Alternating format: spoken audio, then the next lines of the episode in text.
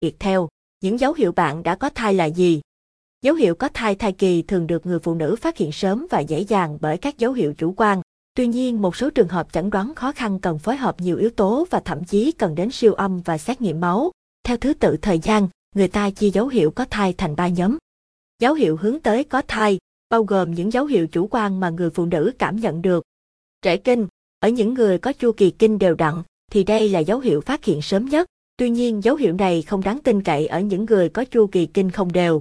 Ngoài ra triệu chứng trễ kinh có thể xảy ra ở những trường hợp không mang thai như đang cho con bú, căng thẳng, mệt mỏi, sợ mang thai hoặc mong chờ có thai.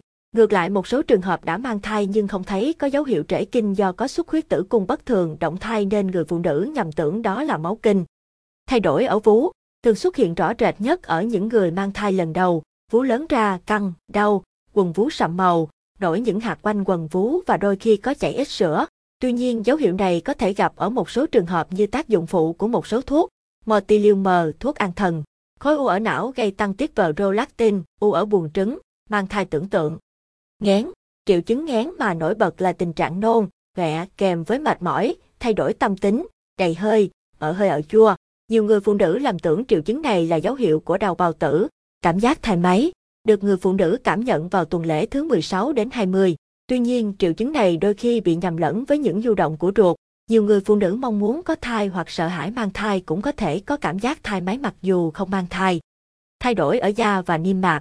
Da của người phụ nữ mang thai sạm đen do tăng sắc tố ở da, đặc biệt những vùng nếp gấp của cơ thể như cổ, nách vẹn, đen như lâu ngày không tắm. Niêm mạc âm đạo phù nề và tiết dịch nhiều nên người phụ nữ có cảm giác nặng ở vùng cửa mình và có nhiều khí hư, rối loạn đường tiết niệu. Do tử cung lớn đè vào bàng quang nên người phụ nữ có cảm giác mắc tiểu nhiều lần và mỗi lần tiểu ít, tiểu lắc nhắc.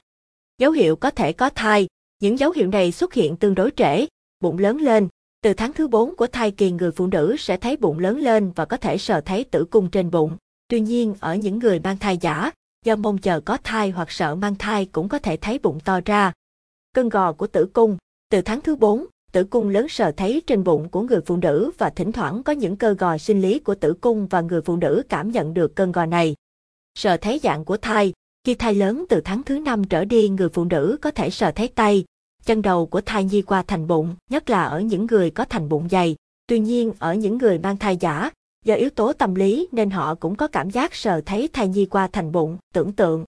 Thử que thử thai, khi que thử thai lên hai vạch là dấu hiệu có thai, Tuy nhiên có một số trường hợp kết quả không chính xác, có hai vạch nhưng không phải mang thai hoặc một vạch nhưng vẫn có thai do kỹ thuật thử không đúng hoặc que thử quá hạn sử dụng hoặc bị rách thủng vỏ bao, bảo quản que không đúng. Dấu hiệu chắc chắn có thai. Tim thai, có thể nghe được tim thai nhi qua thành bụng của người mẹ thường phát hiện được sau tháng thứ ba. Siêu âm, siêu âm là dấu hiệu khách quan giúp chẩn đoán chính xác có thai.